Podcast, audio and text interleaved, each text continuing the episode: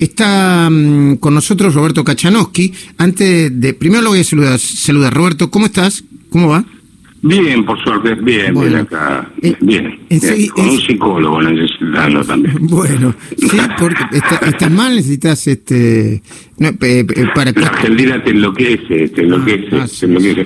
Cada mañana que te levantas tenés que ver qué vas a, cómo vas a lidiar con la FIP, cómo, lo- todos los problemas que tenés en Argentina para producir. Sí, Pero sí, bueno, no importa.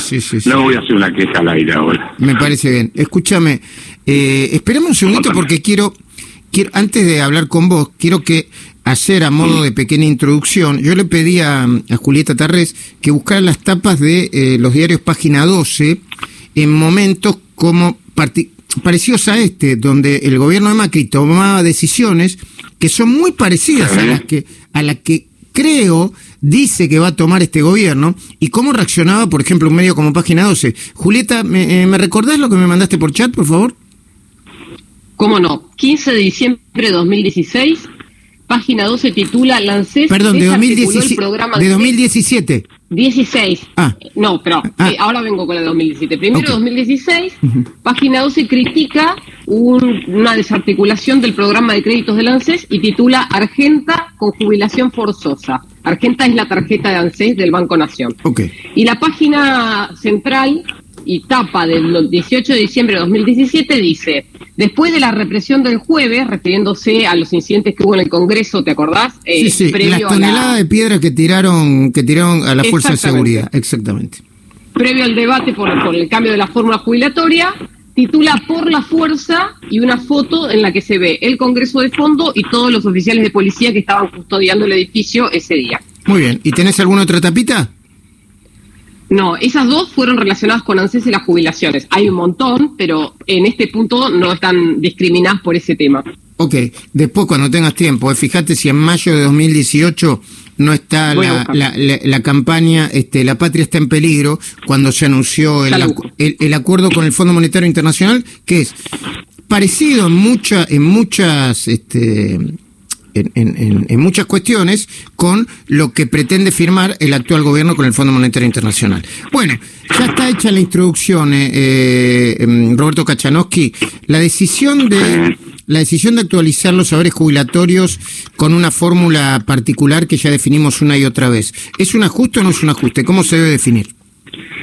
Lo van a ajustar por debajo de la tasa de inflación, van a hacer el mismo tipo de ajuste que hizo Duval de... un- El mismo tipo de ajuste, ¿te acordás de cuando se se salió la convertibilidad?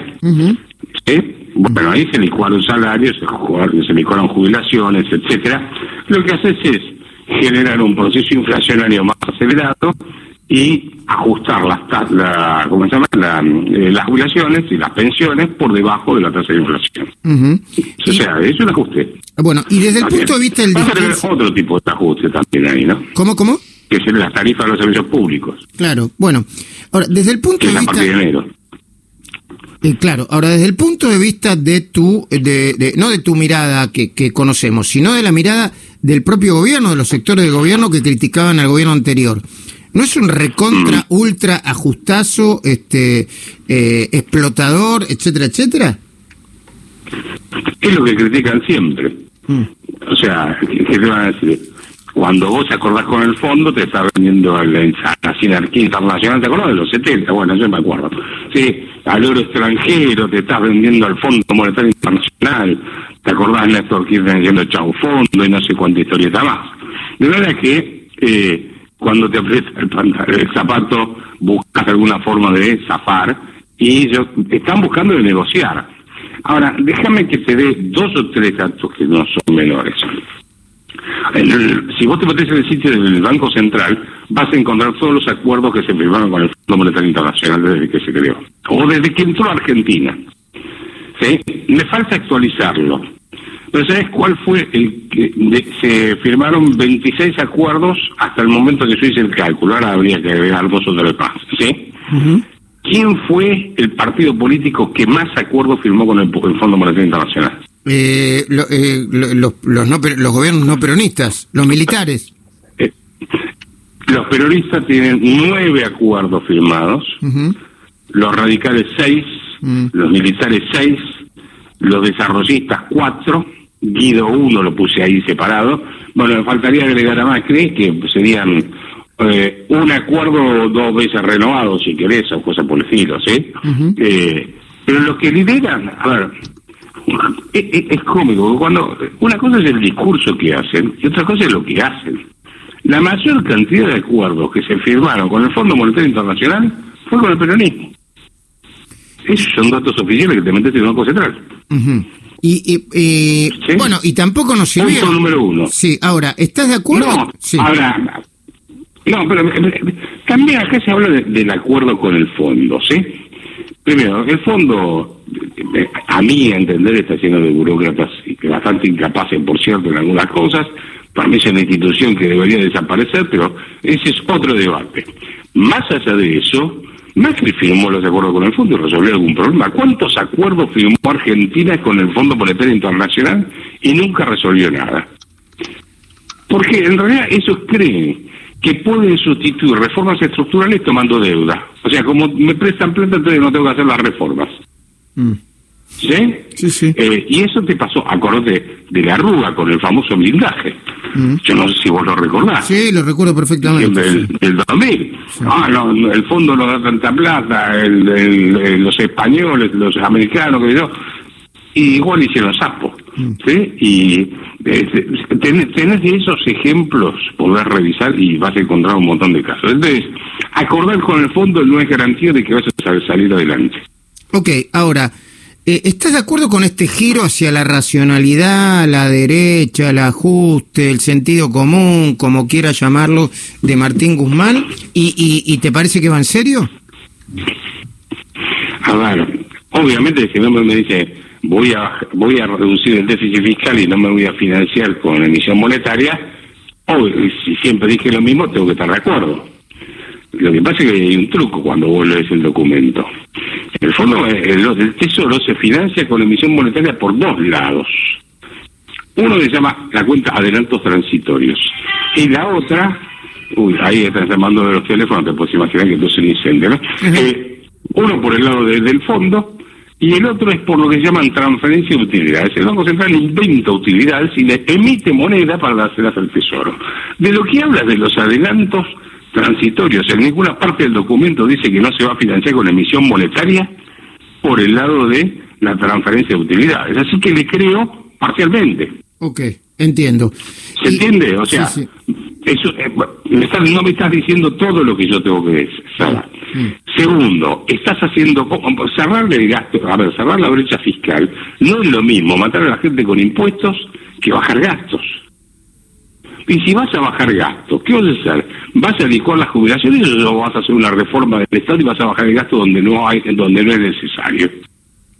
Esas son buenas preguntas. Julieta Terrestre está escuchando a Roberto Kachanowski. Roberto, buenos días. Hola, ¿cómo te va? Más allá, bien, más allá del punto de la reforma previsional y de lo que está pasando con la fórmula, ¿cuán sustentable puede ser eh, si el, el fondo no les permite o les o les pone una injerencia respecto de esta nueva fórmula que es la anterior?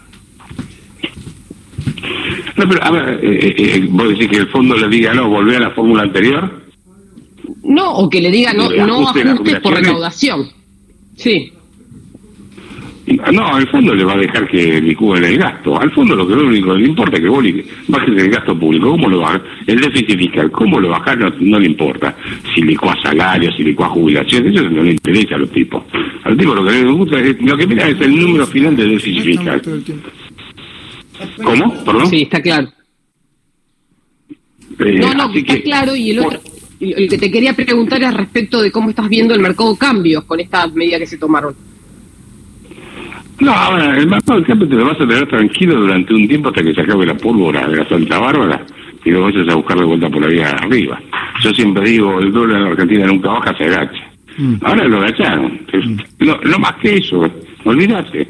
Eh, además, ¿vos, pensás que el fondo le va a prestar plata a la Argentina para que vendan en el mercado de cambio para mantener bajo el blue?